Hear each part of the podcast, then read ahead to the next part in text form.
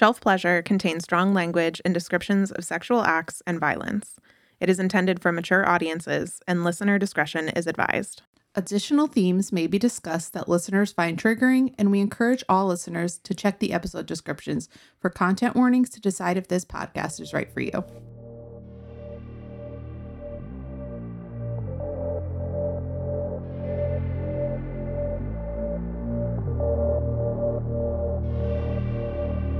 Welcome back, book babes.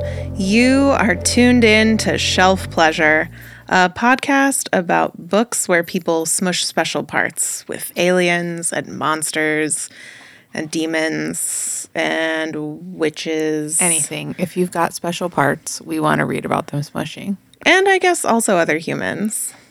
Uh, we are your hosts and maybe fairy smut mothers, Krista. and Kelsey. And this time we are here to talk about fucking horsemen of the apocalypse. Every little girl's dream. Be still my heart. Before we get too far ahead, however, I do have an editor's note from last episode. We asked the very important question where do vipers live? Is it a den? Is it a pit? A nest, maybe? A high rise penthouse. Well, according to Wikipedia, many temperate species of pit vipers congregate in sheltered areas or dens to overwinter, uh, which is basically like hibernation. Um, and the snakes benefit from the combined heat. So I guess they do, in fact, live in dens. And I know Aptly named. it, it was. The And most research that was done for Not- den of vipers. Not from truly an academic source, but it was a basic fact check. So, and I feel like if we're going to fact check something from Den of Vipers, Wikipedia is the most effort I'm going to put into it. Yeah.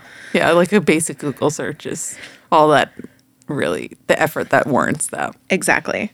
So now that we have that out of the way, let's get into pestilence. Uh, I would. This was was my pick. I was very excited. Um, so Pestilence was written by Laura Thalassa, who is the author of the Bargainer series, which we've talked about a little bit because Rhapsodic was like all over BookTok for a while. Oh yeah. Is that on our list? It's I I don't know if the first one is spicy. spicy. I think the later ones definitely are, but I still have to vet those. So I haven't read them yet. So Rhapsodic readers out there, please let me know. Yeah, spill the tea. But Pestilence is the first in her Four Horsemen series, and it was published in 2018. And I mention this because I think it's important to note that it is a newish book in a new series, and it's and it's the first of four. So the latest has Yeah. have come out, I think, within the last year. Yeah, so completed series. So exactly, if you enjoyed this one, great you news. can keep going. Uh, and you can fuck all four horsemen of the apocalypse. and and you know mild spoilers but they get better as you go along so i uh i was partial Kelsey, of course, immediately redhead. i don't know how to like things in a chill way so here we are and i i was really excited about this one because it's an apocalyptic romance and there have been so many stories like real life stories about people falling in love in crisis situations like war natural disasters and you know why not expand that to the end of the entire human race Yeah, like the apocalypse to end all apocalypses, I guess. Yes. So we do. And in this case, the universe deems humans are a disease on the planet. And is she wrong? Hmm. I don't think so. No, So she I don't sends, either. So she sends down her four horsemen to act as judges of humanity and just like eradicate them. It's like a fever Just wipe them out. yeah, exactly. It's like a fever for the planet. So these guys just drop out of the ether and cause a cataclysmic loss of technology. And then they just scatter literally to the four winds. They go north, east, south, and west. Spoilers. That is where you will find an individual horseman in their respective stories. So Pestilence goes north. And five years later, Pestilence wakes up from his little dirt nap and Yeah, starts because they like the spread earth. out, but then they kind of disappear. Yes. So they're not just like lingering around for five years. They just kind of they they hibernate for five years. in the earth. Yes. like a, like apocalyptic bears. And Pestilence wakes up grumpy as shit and starts spreading messianic fever everywhere. And this shit, like, It's Laura nasty. Thalassa didn't It's pull any punches with how gross this is. It's like, don't mark me down for not going through messianic fever because once you catch it, you're just gone in a matter of days. There's no cure, there's no way to combat the symptoms. And any town that he passes through catches it. Like you don't have to be close. You can be quarantining just in your house. in like and the disease spreads. And people get these like horrific boils. It's like they're decomposing in the most painful way possible until their bodies finally give out. So it not makes fun, sense. not sexy. That part of the book was not sexy. No, it's very much the apocalyptic side of the story. Yes. But it makes sense that humans are fighting back against this act of God, right? Yeah, Like, it does. I would. I don't want to go that full- way. I am not down like not down for that. So I would full pound of flesh. Like I would be like, what the fuck do I need to do? Like I'm gonna roll up and hurt someone. Well, great news. That's what our protagonist does Yes. too. Uh, that's how we meet Sarah. She is a Canadian firefighter. And don't you worry, you will not be allowed to forget that she is a firefighter. No, you will not. If you forgot that she is a firefighter in this book, then you might have had a stroke during this book, and you should go to the doctor Yes. because it's repeated ad nauseum, like uh, almost once a chapter. And so she and the remnants of her fire Her last team. name is Burns. it, it, it's very on the Sarah nose. Burns, Yes. who is a firefighter. In case you missed it. Yes. So she and the remnants of her team draw matches to determine who's going to stay behind in town after the town evacuates and try to take down the horsemen and then effectively sacrifice themselves in the process because they're going to catch the fever and die. Yeah. Regardless, even if you take down them, it's it's assumed that you will die. So Either in trying to kill him or just from the plague itself. Yes, and Sarah draws the burnt match. She's but she's a first responder. She's ready to take on the risks. And I truly liked this about her personality. I think it would have been easy to be like, "Oh, she's a doctor, a nurse. She has the Hippocratic oath." Mm-hmm. Like but I think it was more interesting that in an apocalyptic time being like something like a first responder would give her additional skills to make her better equipped to deal with the things that she deals with out in the field here. Yeah, so I really liked like her tolerance for stuff and Yes. some of the things that she'll do in a little bit. It it makes more logical sense. yeah. So I I did really like that. That was it was different for her. Yeah, same. Um, so Pestilence rides into town on his white horse with his golden armor and his golden hair, and he's stoic. beautiful. And yes, he's so hot. And Sarah shoots him in the chest with a rifle because it's Does- you or us, does- baby. she- but she does like freeze up for a second. yes, She has like a quick moment because she, it's not, even though it's pestilence and he's slaughtering all of humanity with this horrible plague, she's still kind of, oh, I'm a first responder.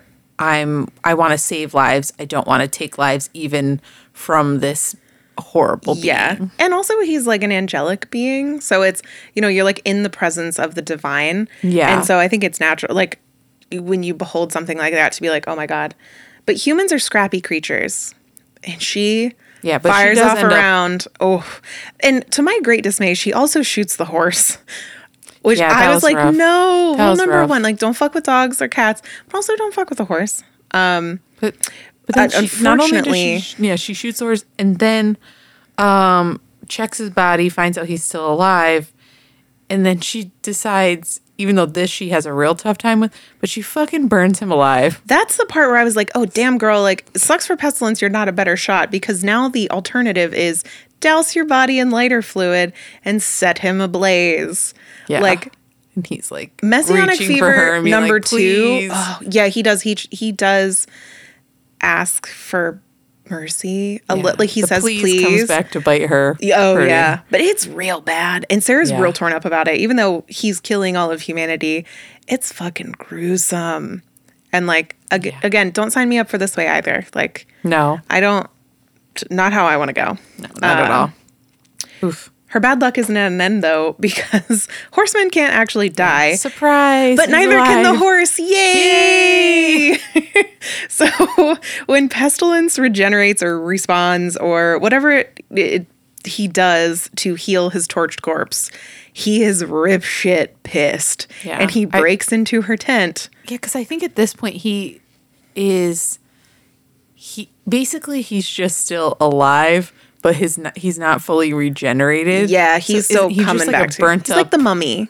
Like yeah, like before half he eats bone all of the. and It's it's pretty just gross the stuff of nightmares. And uh, that's what wakes Sarah up from her tent in the middle of the night, where she's like gone into a very fitful, troubled sleep because she just did something really heinous. Uh, and he's like, "You're coming with me," Yep. because he's going to set an example he's going to use her as an example for other humans that might be premeditating his murder. And make her suffer. Yes. Because humanity is meant to suffer. Isn't I- that the quote? It's I actually I have it marked up here cuz so her her punishment is basically the physical pain of being forced to run behind his horse while semi tied up and then the emotional and psychological pain of watching as all of the humans around her die while she lives on because he he said please he was begging for mercy and she didn't give him any so this is he says oh i'm not letting you die too quick suffering is made for the living and oh how i will make you suffer which hot you know how I feel about suffering personally. Tell me more, horse boy. I gotta know. I I was not fully sold on the ooh make me suffer yet. Like I, feel like all this stuff, I was like, mm, I am not. I'm not team. I want to bang you yet. No, no, Like, I want sexy earn- suffering, not not me wanting to bang dislocated shoulders Yes. suffering. Yes, but he, not he, uh, actual legit torture suffering. no, no. Um, but he doesn't actually tell her anymore after that because he finds human action interactions to be vexing, uh, which I guess me too. Yeah, for the most part. But Pestilence is just when when we start off here with him, he's so divine in that he has no real connection to humanity and he doesn't find anything about it to be redeeming. Like he's no, he's so far removed. he doesn't eat, he doesn't need to sleep, he has a body, but he doesn't have like he doesn't have to like stop and like hang a piss off the side of the road. Hang a piss, but he does. Um, you know what I watch mean? her pee. Yeah, oh yeah, he's a real. she- yeah, he well, because he's almost up. clinical. Like Yeah. he's like, I'm, you know, I I'm guarding you. My note is watches her pee. Did we really need this? Well, it, he's just so aloof yes, and, and it does make awful to Character wise, but I was like, hmm, this is a lot. And she feels really bad for giving him like a horrible death. Um, but she He was also buy it. doing. He's like, mm, I don't buy your bullshit. No, like, no way you exactly. feel bad. I asked for. I said, please ask for mercy. Yes. and you burned me alive. So but this is what I love is that two people who are bound by duty are now also bound to each other, and it's just so messy. Mm-hmm. it and is. And because he's so detached from humanity, like you said, he watches her pee. He also has no idea how to care for a human captive. Oh, my favorite is that when he, she's like, I need food, and he throws her some bread and Worcester Worcester sauce. like, and he's like, you eat this, just that's a which lot of was sodium. amazing. Um, like, who? You're not gonna drink. I like that she's immediately like, I'm just gonna leave. I'm just yeah, gonna take I'm the just bread. gonna inhale the bread. Yeah. and she, I will also give her credit. She does try to escape, and he, she, she takes a chance one night when they stop at a house, and she, she like shimmies out the window and starts running, and he hunts her down He with his bow and arrows arrow. her down. I don't know if that's Like the proper term. Boromir. I don't know if that's the proper terminology, but he arrows her down. It's uh it's not great. And then he drags her out into the snow to just continue. He's like, "All right, well, if you can escape, you don't need to sleep. So let's roll." And he almost kills her here, like very close, because she's got arrow wounds, and now she's being dragged behind a magical horse that's gallivanting it- across the snowy. Canadian wilderness. Yeah, it's winter, so I was, I was like, how does she not? Even before this, I was like, how did she not have frostbite already? Right. Because even if you're in like being a firefighter, so it made sense that she is in better shape, so she could last longer running behind his horse and stuff like that. But the frostbite, I'm like, I don't think she's really properly winter equipped, and she, he's really not paying attention to that. Yeah. But but yeah, she so eventually she does fall, dislocates um her shoulder Oh God. Yeah. It's or her it's arm gross. is dislocated and because suffering is for the living. yeah, and then he just drags her Well- behind the horse for a while and everything is terrible. Well, yes. And then he realizes like she's about to die. So he breaks into abandoned or sometimes occupied houses along the way. And the forced proximity in these scenes where they're like spending nights together in these these like houses um draw out some really I think important conversations that I I really liked. The main being Sarah saying she was sorry for how things went down to the with the horsemen, but mm-hmm. not that they had to go down. Like she said, I don't regret killing you. I absolutely hated what I did to you and I'll never be the same because of it, but I don't regret my choices when I made them. Still, I am sorry. And I think that really has to be said in a story like this because how do you set up love interests who are so diametrically opposed in their purpose? Like, how do you bring them round? And I think it's Sarah feeling bad that she had to do something that was so horrific. And it shows like the humanity that she has while keeping her a really strong lead who who did what needed to be done for the good of humanity to save the rest of the humans on the planet.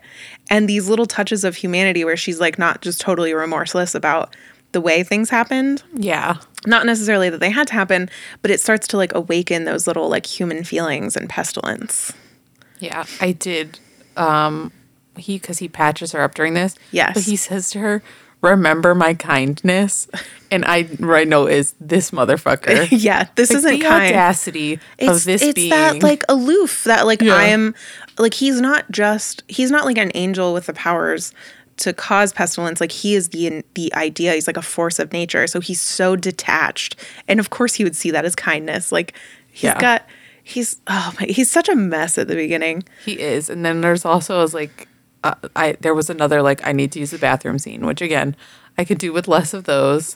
yeah And but I did really enjoy that he doesn't know what humans eat. That was very amusing to me. I and agree. It really reminded me for anyone that is a What We Do in the Shadows fan of the TV show. There's like a scene where one of they're like human. Um, oh, what is it called? They're familiar. Guillermo. They have him in a cage. And they're bringing him food, but they don't know what humans eat, so they literally just bring him things of raw chicken and yoo-hoo. And this made me Ooh, I love that. yoo-hoo. It's just yoo-hoo and raw chicken, and they're just throwing at him. so good. they are these magical beings they just don't understand what humans need Yes.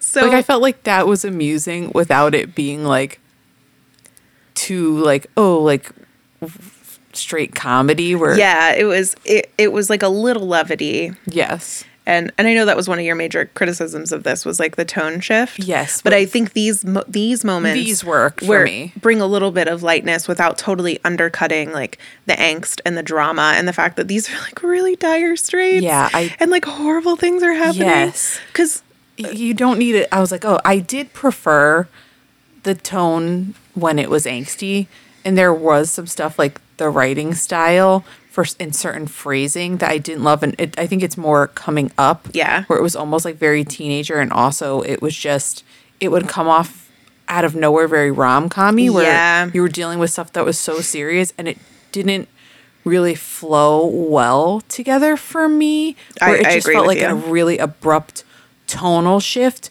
that just really took me out of the book and I had like some visceral reaction where I was like, ooh, I really don't like that. and I I feel like the best way to describe it is that I love Zombieland and I love 28 Days Later. But I don't want to see a combo of those two movies because it wouldn't work. They work so well as like their own separate things and Yeah. like they have very different tones, but they're both zombie movies and they're really great movies and in different ways. I think that's a great way to put it. And so these like little feelings of humanity start to grow with Mm-hmm. pestilence as he continues to infect the residents of the houses that he breaks into. And Yeah, Sarah, and Sarah's like caring for them. yeah, she insists she- on staying and her like first responder, like all that training and stuff, just automatically is kicking in, and she goes into caregiver mode immediately. Exactly. She's like, even though she's just clawed her way back from the brink of death, she's Yeah. like, I'm going to help them cross over by taking away as much pain as possible and like giving them Mm-hmm. They're not alone. like giving them some dignity and and pestilence lets her do this and i think it's these little moments that add up to the big changes that we see later and and like, like you said the execution was not always great and there were some some issues but i think the big ideas that we see out playing here and throughout the rest of the book are really interesting Yes, And- Even- yeah, the whole like story idea and the idea behind it, I was really into. It was very Yeah. interesting to me, and I was interested the whole time in like where it was going and what was going to happen. Yes. And also interesting, at their next stop, Pestilence parades around in the nude a little bit uh, because apparently angels and forces of nature aren't shy, which I think is a little weird considering his reaction to some other things later, but we'll get to that. But we get to see that he has some very intriguing tattoos all over his body, and you can see them on the cover of the book. They did a great job with Yeah. the art on. I'm on looking at it right now. Oh yeah. Um, so he has this like golden ring of script that goes around his neck, kind of like a really like a boat neck necklace, and then he has two that arc over each of his hip bones. I And refer to was- them as the sex bones. I was very into the hip tattoos. Yeah. I'm not I'm not even like super into like the blonde love interest. we know But I'm the not cover either. is really nice. And I actually, his face in the cover doesn't work for me. I pictured him a little different. I don't. It's not a bad face. It's he's a good looking dude, and the body is rocking. um, but the face, I was like, oh, I pictured it a little different And so a little it- softer. oh yeah, a little a little sadder looking. Yeah. Yeah. So it- Blonde emo boy. And spoilers, but the the script is actually his duty etched into his skin in the language of the angels. And I, I do hate that it's just called angelic. Like I feel like there's so much give it like even if we're just borrowing from like like Christian I don't want to call it mythology because I'm going to piss people off, but you know what I mean? Like the, the Christian lore. Oh, I mean, we heard my review of Priest. I don't give a fuck about pissing Christian people off. I don't know what to call it, you know, but borrow from borrow from that like realm because these are these are manifesting as like the horsemen of the apocalypse and like the Abrahamic faiths. But um the there's so many other cool things we could have called it, but I love the idea that he is so bound to his purpose that's literally written into his skin. Yeah. Like I just such a cool and again this And is like, like a glowy theme. gold. Oh yeah, he's they all have a theme. They have a color. I love it. Um, so he's gold, and color war at school. Yeah. I'm on the gold team. I I, was on the green team. If anyone's interested, um, don't have a team. I'm sorry. I'm my own team. Uh, Because to be fair, I only read this one, so that's why. that's more why I don't have a, a team. Oh. No, no shade to any of the horsemen. I just feel like it's not fair for me to pick a team because I've only read this that's one. good. That's very diplomatic. Uh, you gotta wait, make an assessment after you, you've met all of them. Yeah, I was like, this is not me bullying. So Pestilence starts to learn more about human needs with, like you said, he's patching Sarah up. He's taking care of those wounds that he inflicted. Yeah. And then he starts to feed her more than bread and Worcestershire sauce. Yes, I also appreciate that she takes a peek at the goods, and oh. al- because also who wouldn't? yeah. He's, he's, I 100 percent would. he's putting on a show. Yeah. It's just, yeah. And he also lets her bathe. Although he stands guard in the bathroom while she does it, but it's not sexual. It's still that like clinical, like that distanced, like aloofness for now. Yeah, for now. He but he's like he's like, oh, I don't want you to run away. And she's like, I'm wet and naked. Like, where am I gonna go? What? Like, Sorry. I'm not yet, but I'm too you will be. inappropriate. Um, I mean, she kind of is because even like before this, she has one quote early on where it's like the first night that they're together, and she makes a comment. Oh, I don't think it's appropriate to hate bang the guy who you tried to kill, at least not on the first night. So she's definitely She- like, I mean, she's very physically attracted to him. yeah, him. she know, like from the beginning, she's Yes. like, but he is hot though. oh yeah, Like, damn, this motherfucker is really torturing me and putting me through it. But he's hot. Yes. Those abs though. haven't we all been silly just for a set of abs once or twice in our lives? So he is starting to participate in more human things through his rides with Sarah because post being shot, she now gets to ride on the horse with him, which she then names Trixie. And I know you loved that. I hated it. so that. much. I hated it. I couldn't even pause for the joke. It, but it actually it wasn't the initial joke that I hated. It was like I was like, oh okay. Although I found this was one of the first big tonal shifts for me that took me out of the book. Like she names it Trixie Skills and has this like goofy background that she makes up for the character. Yes. And it just felt too like goofy and rom commy for me in the moment. But it wasn't so much the initial joke, it was that it carries on through the whole book. Pardon the pun, but literally beating a dead horse. Um, it, it was just over and over, and every time I was like, "This is just not funny to me," and I- it's lame, and and also yeah. So she, and then also the tonal shift of them. They're on the horse together, and she's like egging him on, joking around, trying to get him to try hot chocolate. And it just felt like I was like, "What book am I reading?" Like it felt like I was reading yeah. a totally different book and i had said like the book is weird also it feels like nothing has really happened at this point No. and then he dumps out the hot chocolate and uh she makes a comment about her aunt's fruitcake tasting like dirty asshole and these were some of the phrases that i was like mm, this like just doesn't feel like it fits no. in with the rest of the book and it doesn't it just didn't this part of the book didn't really work for me. I found like some parts of it really did, and I found them really effective, and I really enjoyed it, and others not so much. Um, and some that I actually like really hated with a fiery passion. So I would say the Trixie skills is on the lower end. I was just find I just found it kind of annoying. Yeah, it's it, I like you said it takes you out of like when the writing is the the serious like angst and and like a lot of like th- people having like real moral quandaries Yeah. or like having real like like questions about like the ethics of what they're doing those i think are the best parts of the book because they they are really well written. And then you throw in a joke about like a dirty like fruitcake tasting like a dirty asshole and you're like this doesn't have to be funny. It, it would be so good if the comedy elements were left out of it and you just got those little moments of like like culture clash moments where pestilence is he's trying food for the first time. He tries alcohol sarah recites poe and other emo writers to him and like of course those would appeal to a horseman like Yeah. those can be the the lighter parts of it but does, i don't think it has to be like straight comedy Agreed. I, I I found the stuff that was angsty and more heavy like that worked so much better. yes And I, I really, uh, some of my favorite parts of them were more of the serious ones. I Same. thought the writing just really shone at those parts. Agreed. Agreed.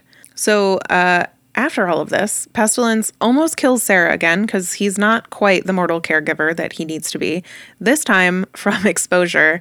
And once again, Sarah wakes up in a stranger's home knowing that they are marked for death because they stopped so that he could care for her. So Sarah does what she can and helps helps this family have as peaceful a death as they can after they all contract the fever. And this is the first time that we hear Pestilence say that he's completing his task, but he doesn't actually like watching the humans die. Like he doesn't want to stay. And she's like, "No, this is my fault. I'm going to do what I can to help them." And he's like, "I don't like watching them die." And I I did love the Actually, I was like, fight. no, I think he makes her stay. oh, does he? Yeah, because I so thought she wants also, to. I, because when she gets the hypothermia, also I was Team Sarah because she hates the cold, and I also hate the cold um, with a fiery passion.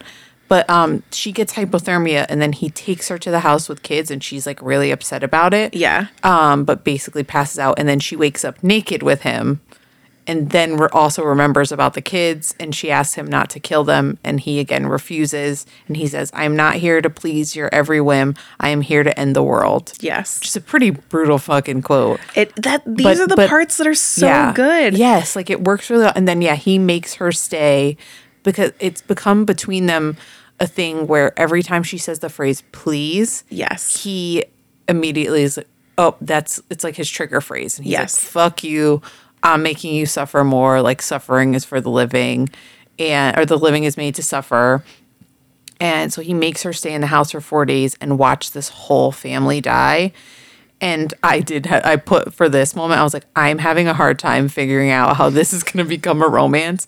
Because to this point, like, the stuff he's put her through is really horrible and It's- traumatic. Yeah, Like, he wasn't kidding about the suffering. Yeah, it, it's They- pretty rough. and and she calls him on this when he says like I don't like to watch humans die. Mm-hmm. She calls him on it in in this particular stop, and she's like, "Well, who gave you this task? Like the fucking Easter Bunny? Like, are you Pestilence the Conqueror or someone's errand boy?" And he tells her to you know watch what she's saying, and we Mm-hmm. get one of my favorite favorite bratty comebacks when she says, "Why don't you make me?" And he does. And it's tense, but not nearly as sexy as I hoped because, again, like what you laid down, it's really brutal here.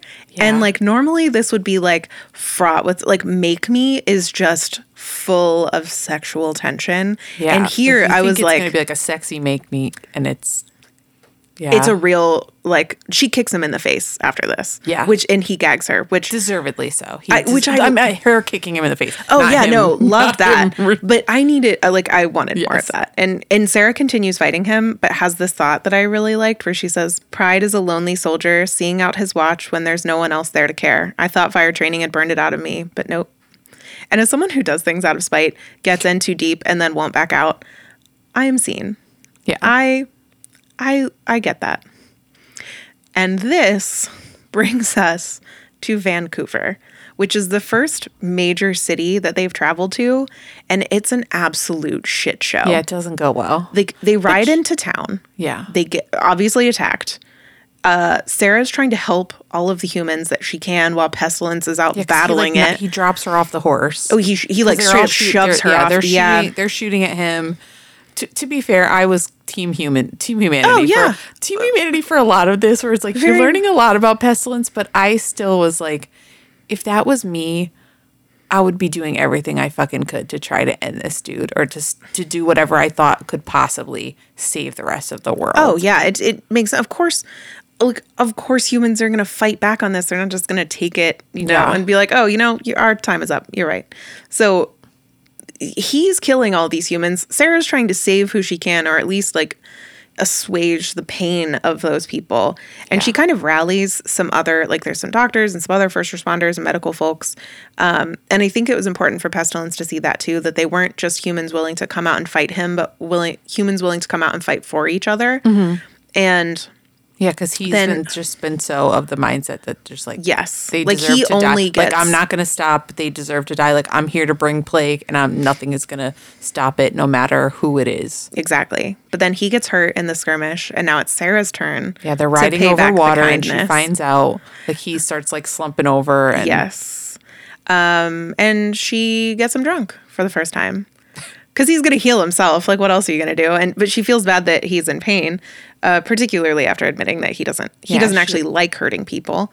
So uh, she makes him some mortal food, and we learn about his brothers. The other horsemen are asleep until they get called to fulfill their purpose. And they do. He he kind of like goes into how they like sleep sleep between rounds because there is a chance that humanity could redeem itself. Hint, Mm-hmm. hint. So they're released kind of in waves. yeah, I said my note is there was a chance humanity could redeem itself, but they fucked it. Yeah, I mean, Yeah, and then he Makes also sense. he also does well before this. He had also um she went to take a bath, and he just came in. oh yeah, And then they they drank together. yep. And then uh, but he admits that he likes her.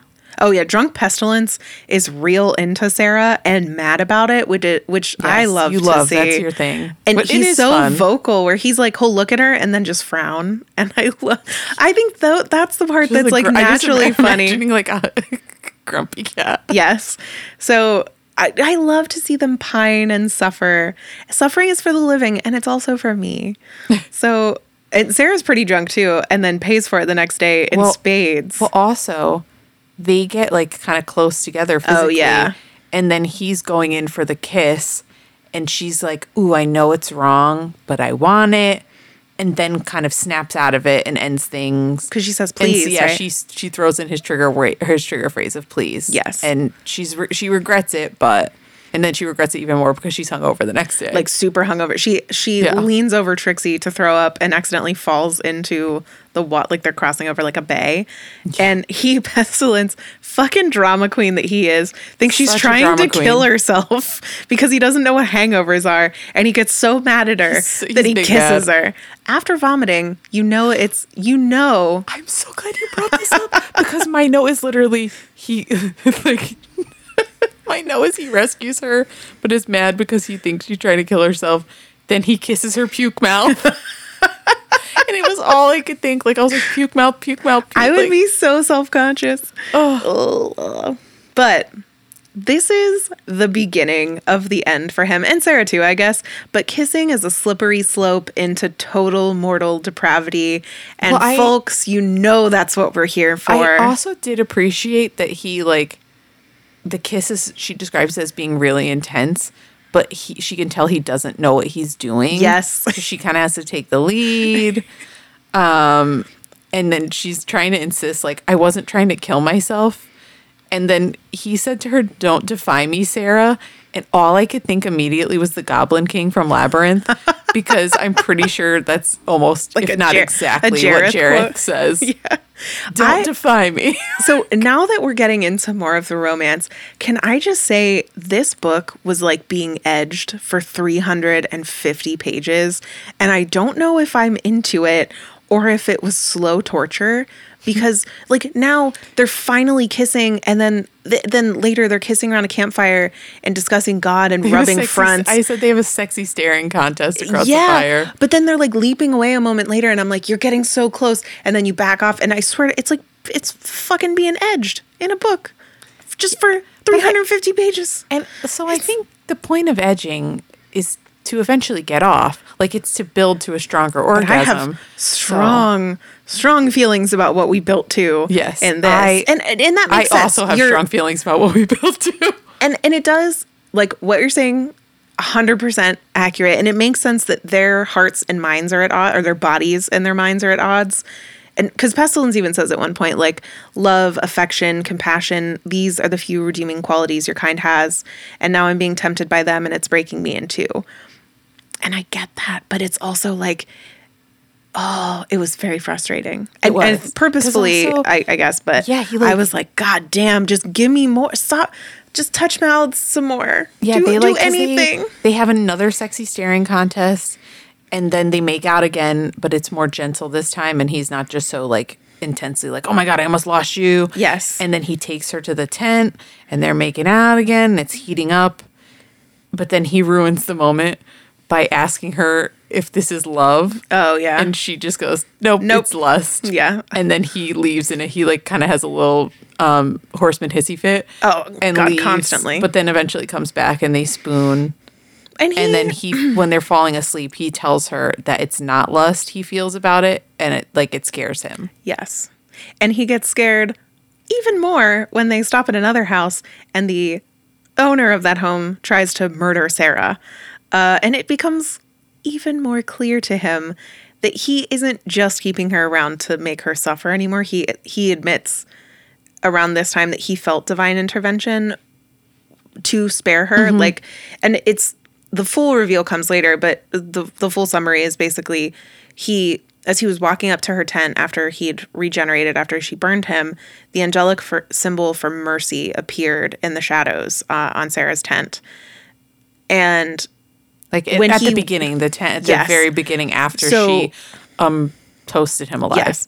So he went after her to exact his revenge, but then he saw mercy and then was moved to spare her. And he felt that that was God saying, chill, like, this is this is where you learn something too. And then so like a really beautiful reveal for him too. And the part that I really liked about the book was that it just wasn't about humans coming to know like the divine, but it was divine coming to know humanity and like what that would mean for the two of them. Yeah, and I, I liked also that she wasn't immediately just be like, okay, I'm growing attached to him, so like No, she for fought like it fuck the whole humanity, and she is really uncomfortable, but with people seeing her as being in league with pestilence and Yeah. things like that, like she's it doesn't she doesn't feel comfortable with it. It bothers her because she still doesn't want to see hu- she wants to save humanity. Yes. she doesn't. He doesn't.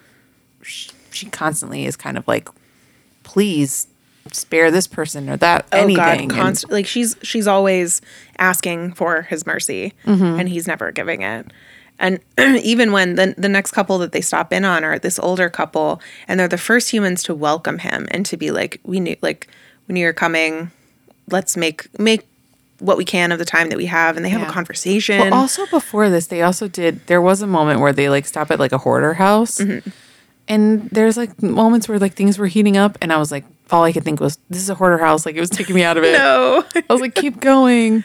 but the next the next uh But he and that's also he admits like while they're in the hoarder house and they're lingering, and then he shades America really hard, which I got a little like, and I'm proud to be oh I laughed, American. and he was like, they're mean there, and they have more guns. I was But like, I was like, eh, I, yeah, yeah, but I was also like, the irony of then they like meet the nicest people in the entire fucking book. So I Oh, was yeah. little like, suck it, pestilence. Yeah.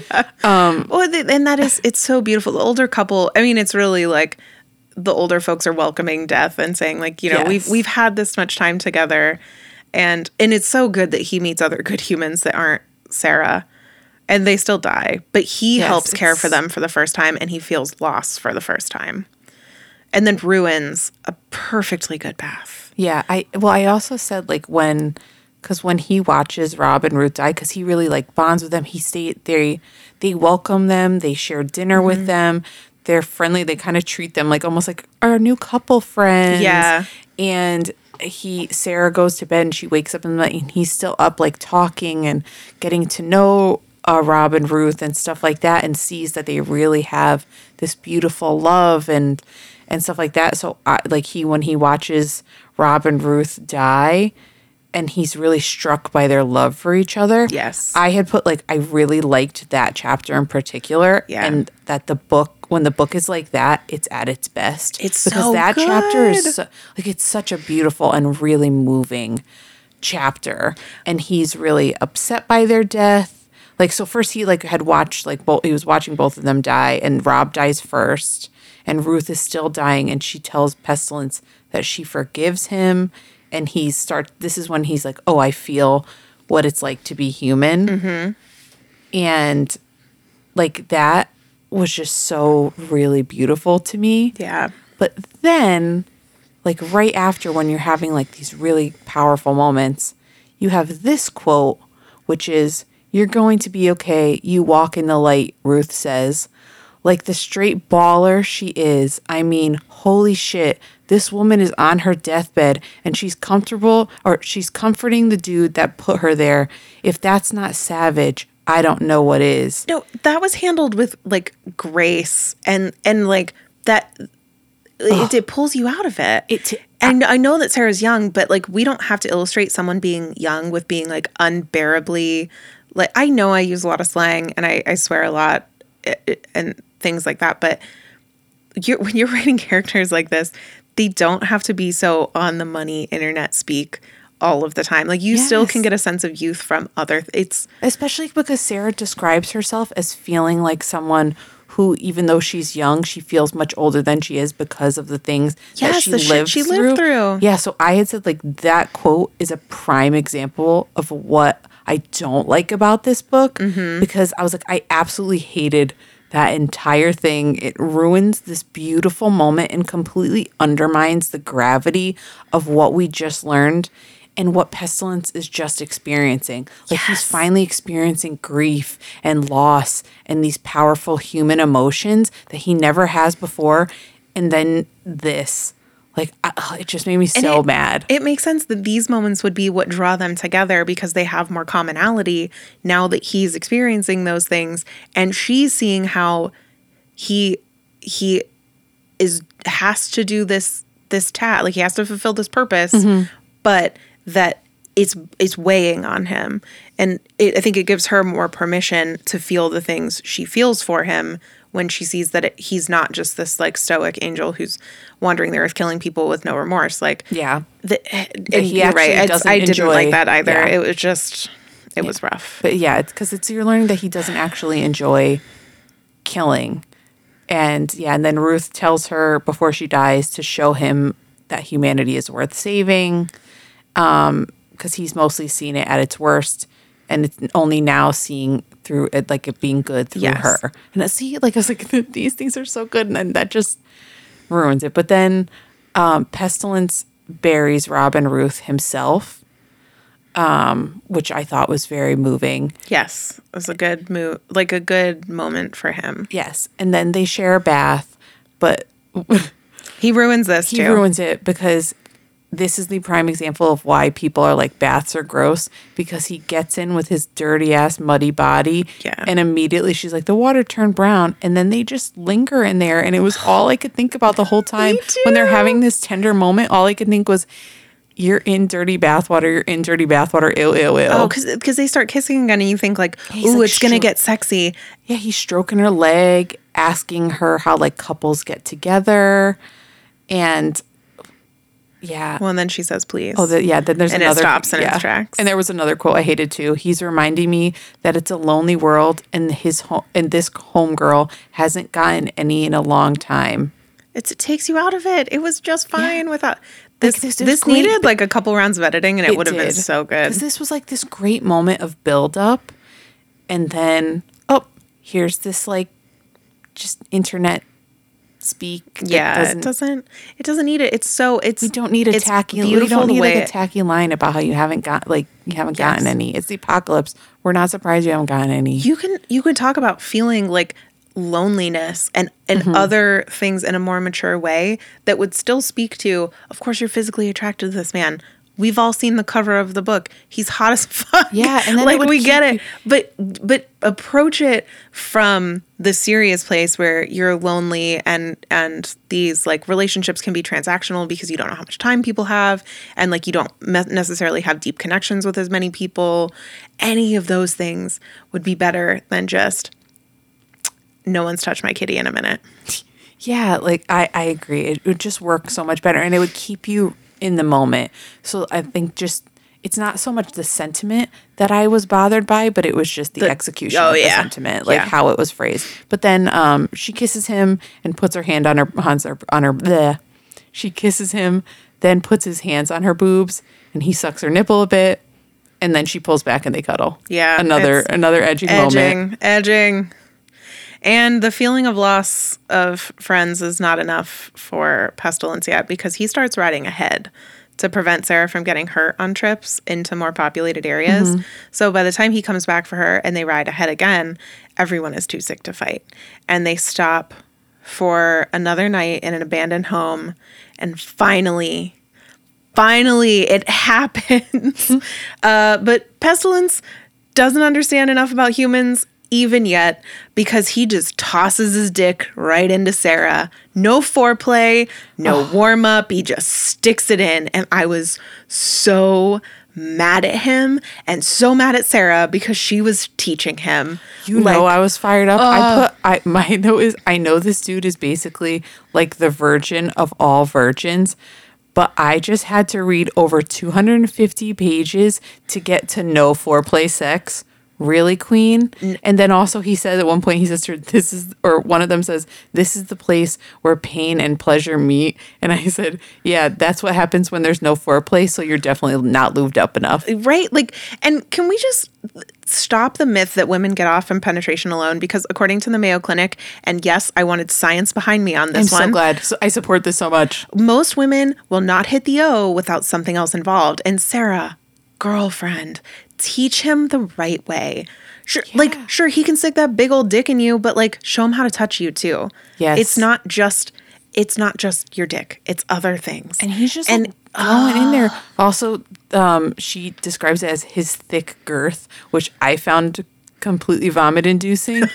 um, and then he says like to her at one point, he's like, Sarah, I am I am in you, a part of you. And I laughed so hard. I know I wasn't supposed to laugh at that, but it was really fucking funny. And I also I think this might have just been a me thing, but I had to go back and reread parts of this at least like two or three times because I was really confused about what position they were in. Because Oh, it was of the stuff she's missionary. doing, I was like, are at one point I was like, are they standing up? And I was so confused. But I guess they were just sitting on the floor, and then he laid her down. yeah But yeah, but I was like, of course, it's fucking missionary. no, it's no foreplay missionary sex. and and he says because this is his first time this is suffering exquisite suffering. And like i want to love this moment but i just can't. Because also also no she says she feels his thought his cock thicken as he comes. And i'm just like i am not sure that happens and listen if someone out someone out there with a dick is listening can you please tell me if you would describe it that way or not because in my experience that's not a thing so Yeah, like how much cum do you think is coming out that it's did just it like swells? It's like- like out. it's like a backed up hose. Like what? Ugh. Oh god. But but back to the sex. Yeah, and then I was like, of course, the virgin is really making her come from just penetration and no foreplay. Sure, just- Jan. I know it's magical, but it's not that magical. Not that magical. I And don't think his dick is magical. They don't describe his dick as magical. He's just got the like the It's just big. yeah, because they always are. He's hung like a horseman. Uh, uh, and of course, Pestilence can't just have a fling. He's literally hauling Sarah's ass to a wedding chapel the following morning and then gets super offended when she's like, oh, hell no. Yeah. Like, like Georgie on Ice Planet, she was just trying to see what that dick do, not land a husband. Yes. And Pestilence is a real piece of work here because not only is he mad that she won't marry his grumpy ass that's ending the world. But then he gets even angrier when he finds out she's had sex with other people and shames her for it.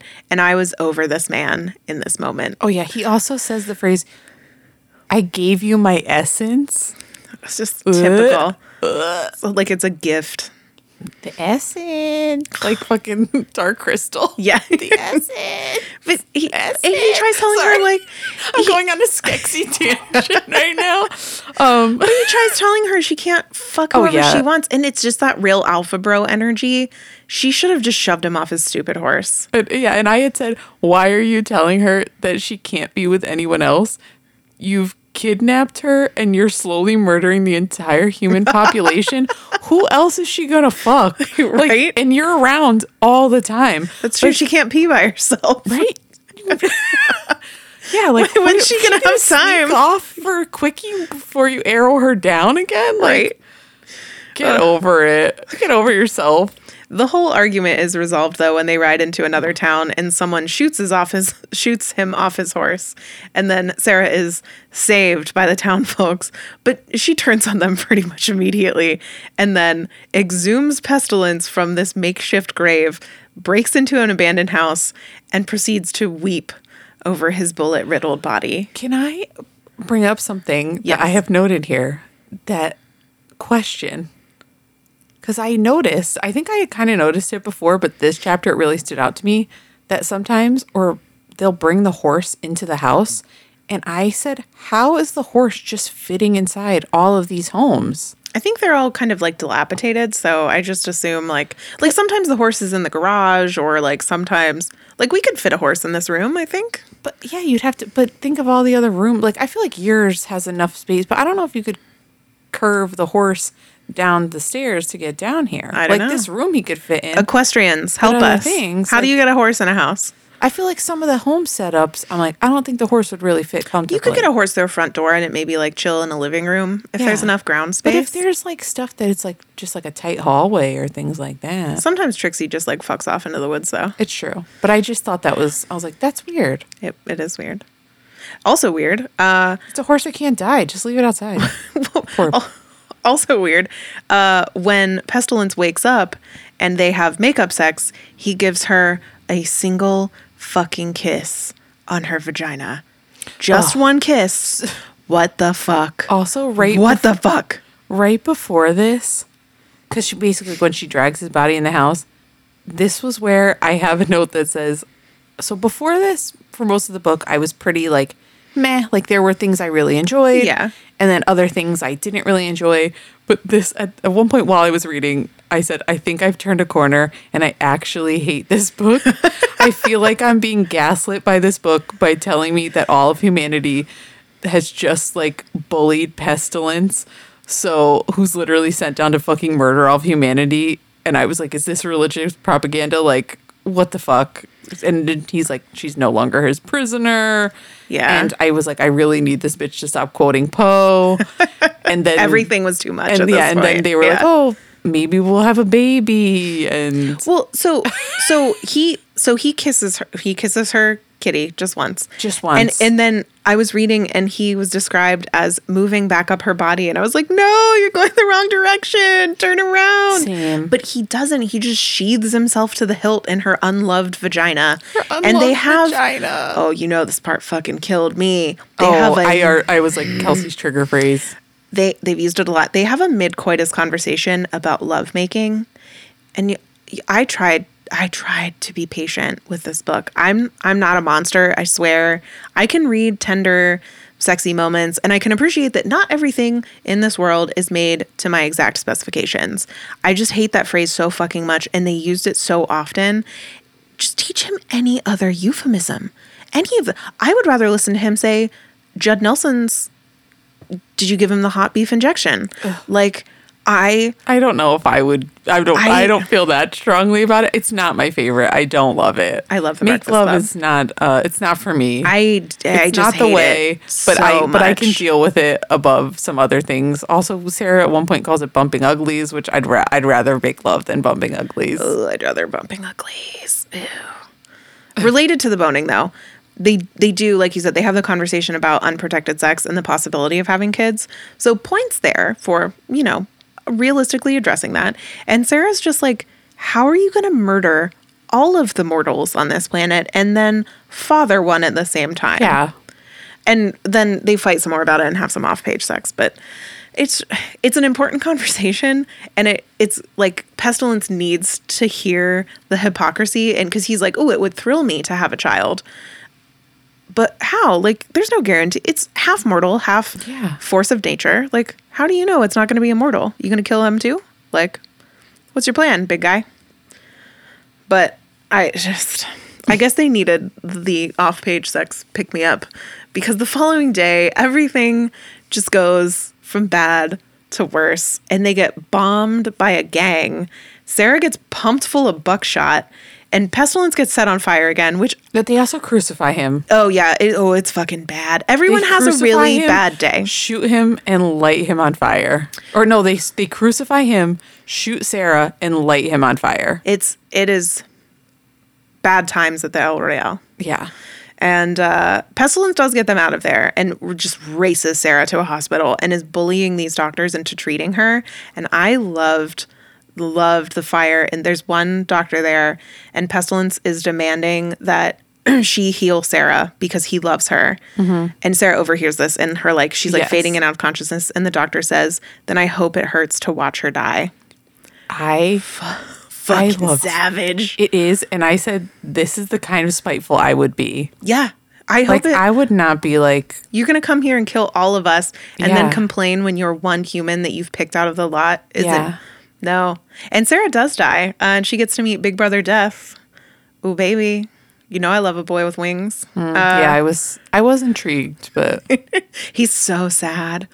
He's I so love- fucking sad. I, I feel like of the four of the four horsemen, death would be the most intriguing to me. he was very interesting. I, I did really enjoy his book. Um, it was my second favorite.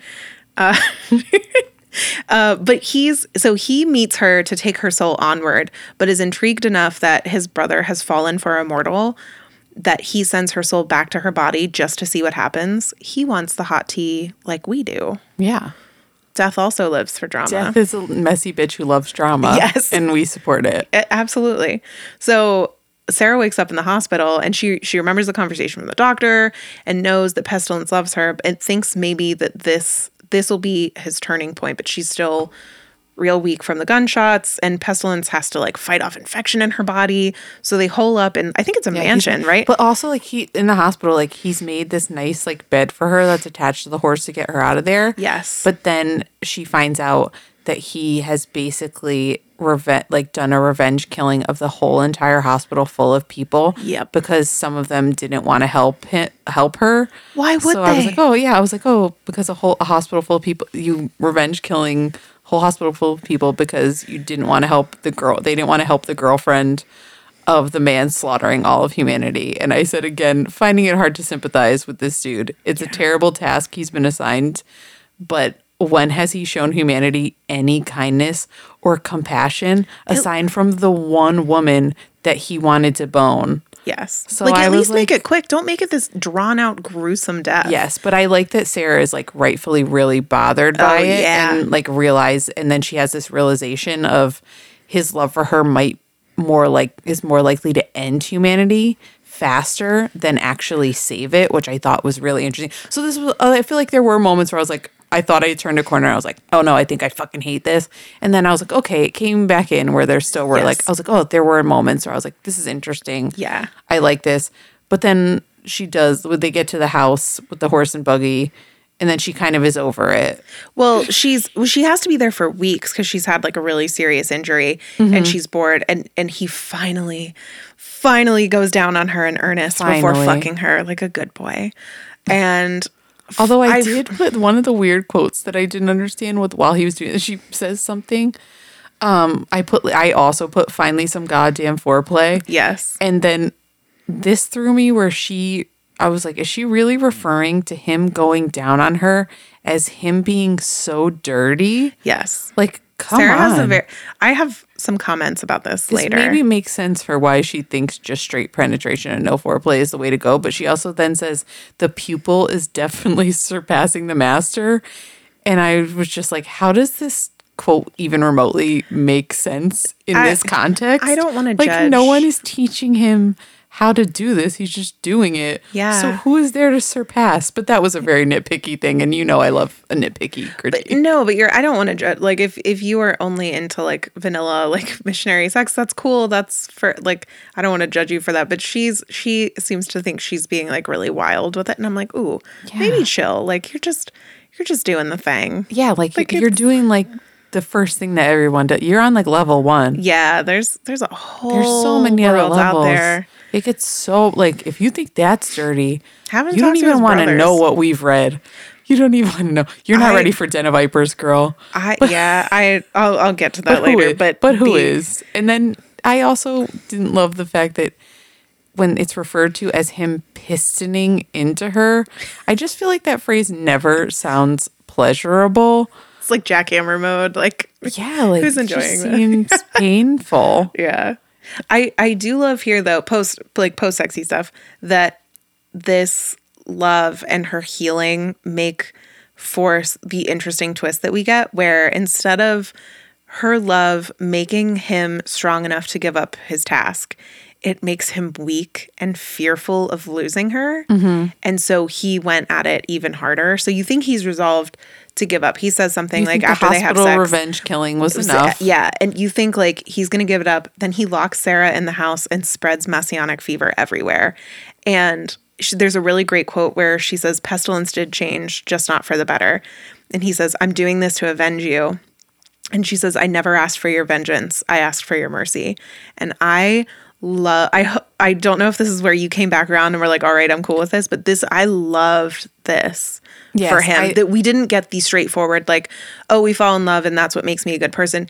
He falls in love and makes bad choices after that. Yes, I- because he loves her so much because he's terrified of losing because she's mortal. Yeah, this So- did bring me back around and like that she's really like she doesn't want it because she finds out on the there's a news report and all of a sudden like she's hearing that there's new fever everywhere. And she says to him like what did you do? And he responds with my purpose. Yep. and she's like really upset about it where she doesn't want to believe that he did this. And not only did he do it but that he planned it. And Mm-hmm. he could have done this the whole time. He could have just spread instead he's been marching around and like he's always had this kind of reach but never used it and that her love has pushed him to use that. That really Yes. fucks with her and she's like tell she tells him undo this undo this and he tells her no. She tells him that she loves him and admits and admits that her showing him love doomed to humanity and what was like done to her spurred him on and he's like officially ending the world and he wants her to stay with him and she'll see it through and she's just fucking completely leaves his ass. disgusted and walks away from him which i did really like and then she tries to leave and he tries to stop her He boards her up in the master bedroom. yeah He's having a hissy fit. It's a horseman hissy fit. yes Before he does eventually come back to his senses and lets her go. He's like, I can't, I surrender. I can't do this anymore. And she, yeah, bless her, day- like he fucking he leaves. locks her up i think for five fucking days Oh, yeah. i one of this was one of my notes in here because my I, I said uh, I actually don't hate this chapter, contrary to what my laissez laissez-faire um, notes would suggest. But and then yeah, because she tells him that love isn't enough, yes. and I then like he goes to leave, and he's still like he isn't having having it. He picks her up, and after he locks her in the bedroom, and he boards up the windows and doors so she can't get out. It's like in the dark. He keeps her locked up for a fucking week, and then he comes to her and he says, "I surrender," Yes. and lets her go. But he's like not gonna kill her, and like it breaks her heart, but she leaves him. And bless her for leaving. Again, Yes. you have a character who is it has a lot of softness, but is strong enough to be like, "Fuck you, I'm gone." And I love that. And she makes this long journey back home, and then as she travels, she starts to run into more and more people who are alive. And so, and by the time she gets home, Well, I think from- first she comes. It's like weeks later. She's in like a convenience store or, some, or runs into Yes. someone, And that's where she fir- first hears the news that pestilence is gone and all the sick people that had had this new round Yes. of like the messianic flu have recovered. I had said, dude couldn't have just done this shit when she asked or told her what he'd done. And she'd still want to be with you. And, or Well, you could have just stopped it. he but does I did address like, but I did like the angst. I did. that- this is that was the best part of the book was the angst. So Yeah. So by the time home, she's reunited with but family he's in coworkers. the wind and she's like oh it's over it, it just it is very angst but she's like so alone even though she's back among people she's like you know yeah, and I, I missing something Yeah, I do find it weird that at one point they had said like, "Oh, like he saved," like she's like, "Oh, he saved our lives," and I was like, "Saved our lives." Or just decided to stop killing us. Just stop. Potato, potato, I guess.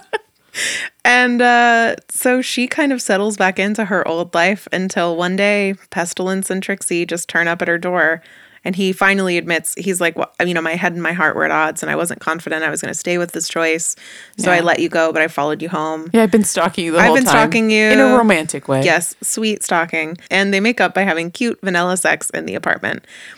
And again, I would like to qualify there's nothing wrong with that.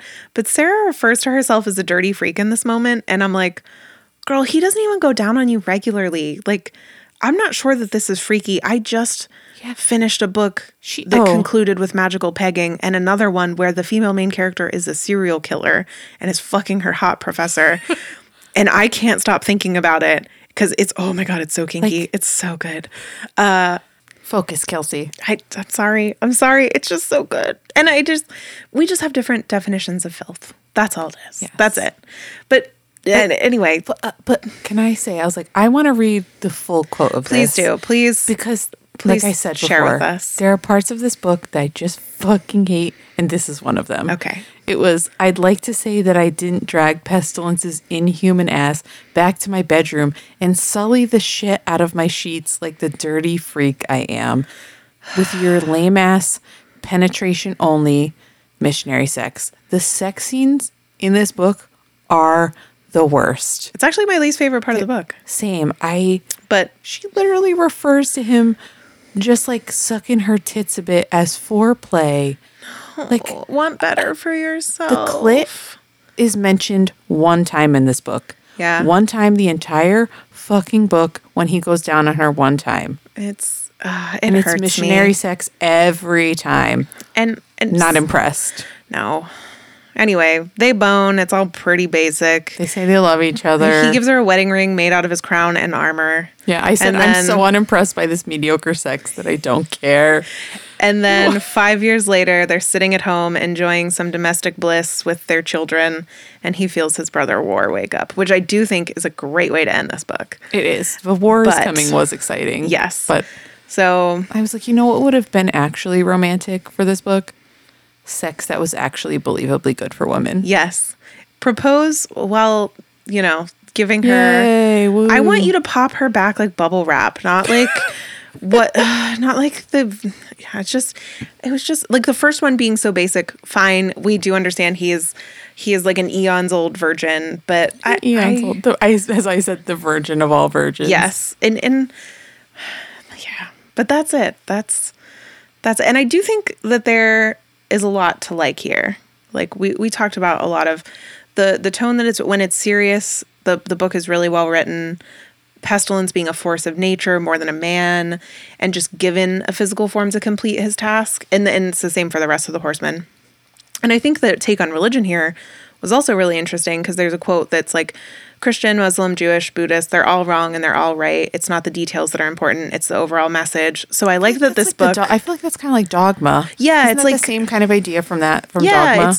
it wasn't even though we're using like Christian figures, it wasn't saying, "Oh, this religion is right and all of the others are wrong." It's just more about the planet and the universe and Mm-hmm. like the manifestation of these powers.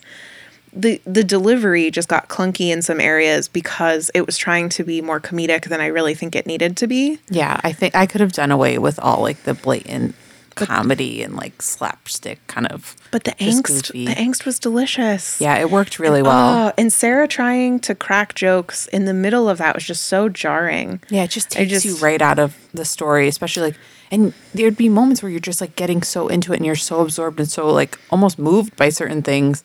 And then that would happen and you'd be like, well, that kind of just ruined it for me. It It- just took exactly. me right out. Like let us writhe in the suffering and the pining and the is this wrong of me feeling. Which that's what I want from when I think about a romance with the four horsemen of the apocalypse. I want it to be angsty. I don't want it to be like fun and funny and goofy and just like a rip roaring good time. like I want it to be humanity was made for suffering. Yes. So- and and I like that this isn't just 100% a story of humans proving that they're redeemable. It's of divine entities coming to know humanity through a human guide and learning something that they previously didn't understand. Mm-hmm. So Pestilence didn't understand mercy. And spoilers, but each of the horsemen go on a journey like this, and it's as much about them changing as about humans and their reckoning with the way that they've treated the universe. Yeah, it's it is a very unique and interesting take. I just felt like Yes. yeah. For So- me, it wasn't as effective as it could have been. Like the the total, it wasn't the total package. It just had like good. Pe- I feel like the pieces were there, but in the end, like the whole thing didn't come together perfectly for me. I I am with you on that. Um, and the spice, uh, the, Oh, the half spice, a pepper. the spice Ha- wasn't for me. I I'm mean, giving it half a pepper, and that's like me being nice about it. I gave it like in terms of what I would technically consider spicy. I gave it two because it was more than just like there was more than one scene. So maybe There I'll give it one like- because it exists. But yeah, but it's not it like a pepper. it, did I like it?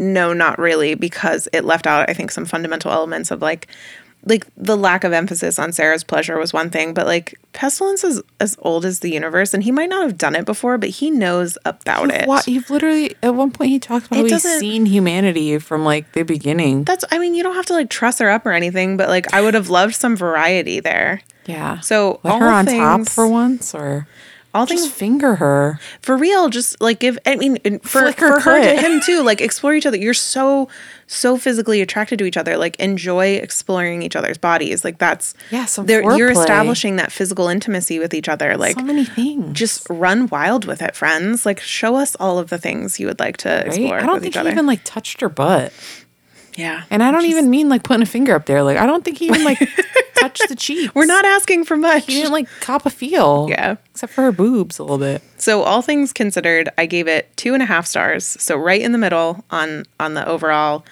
two peppers on the spice. And and I was obviously invested enough in the overarching lore that I went in and I read the rest of the series. Even if Kel, even if you weren't, you still would have probably read the series. Yeah, I- probably. But famine, famine was my horseman. Death, close second, wings and all. Good but, to know. But this one, I, pestilence was my least favorite. It's it's definitely Yeah. So this one, this one was my least favorite of the four, and not to say that I hated it or anything, just that it was kind of like, eh, you know, it was fine. Yeah. But my friend Sam is reading a hi Sam. Um, hi Sam. she is reading another Four Horsemen series. Wild that there's more than one series about fucking the Four Horsemen of the Apocalypse. But she is reading Who knew? Uh, Eternal Rider by Larissa. I think it's Ione.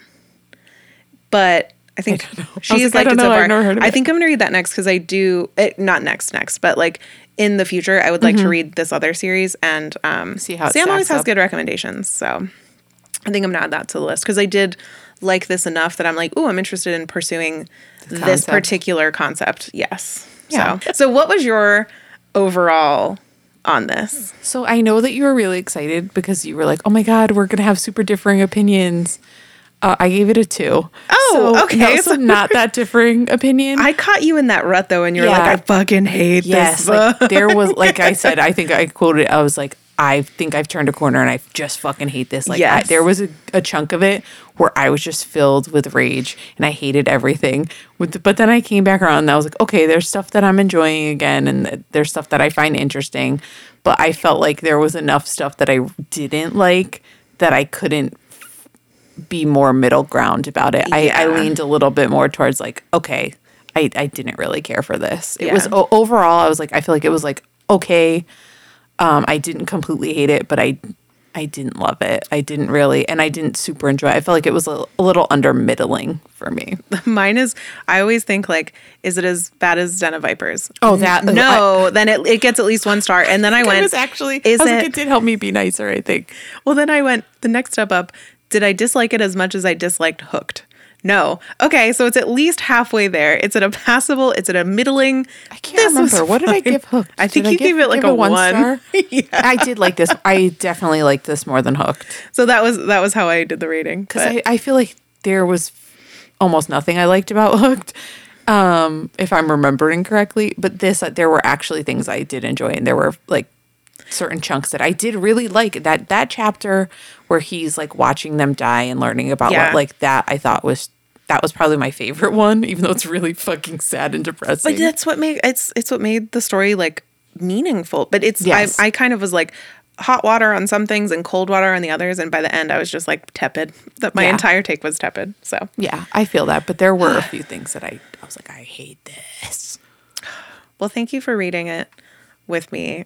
It was my pick, and so I, I always feel bad if I pick something that's like, oh, that was not as Well, I, I, good as I thought it would be. I wanted to read this, so I was, yeah.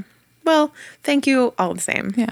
And is there anything about this book that we didn't talk about that you wanted to mention? I feel like we got it all.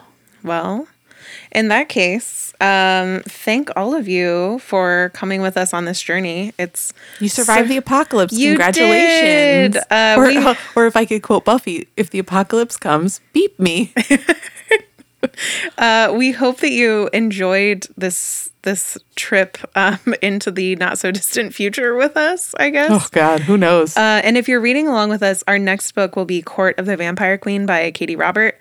And this is a consolidation of the was it three novels in the Yes. Bloodline Vampire Yep, series? three. And those are all still available on Kindle Unlimited. But one of the reasons that we picked this for spooky season was because it was just published in a consolidated volume called The Court of the Vampire Queen. so I, I think I could be wrong, but I'm pretty sure that actually the whole collected thing might also be on Kindle oh, Unlimited. too. amazing. Okay, so But you know you you, have buy a variety collected- of of ways to read if, if you, you want to support Katee Robert, which I am always pro because I love her again, my comfort smut, um, you can buy a physical copy of the book. And we will be back with that episode to discuss it on September 29th. So thank you for your love and support as always. We adore you. We just think the most of you. I can't believe you listen to us Yeah. and the shit that we talk about. Oh my God. But um, I guess we'll see you in a couple of weeks. And until then, read, what, you love, and, fuck, the rest.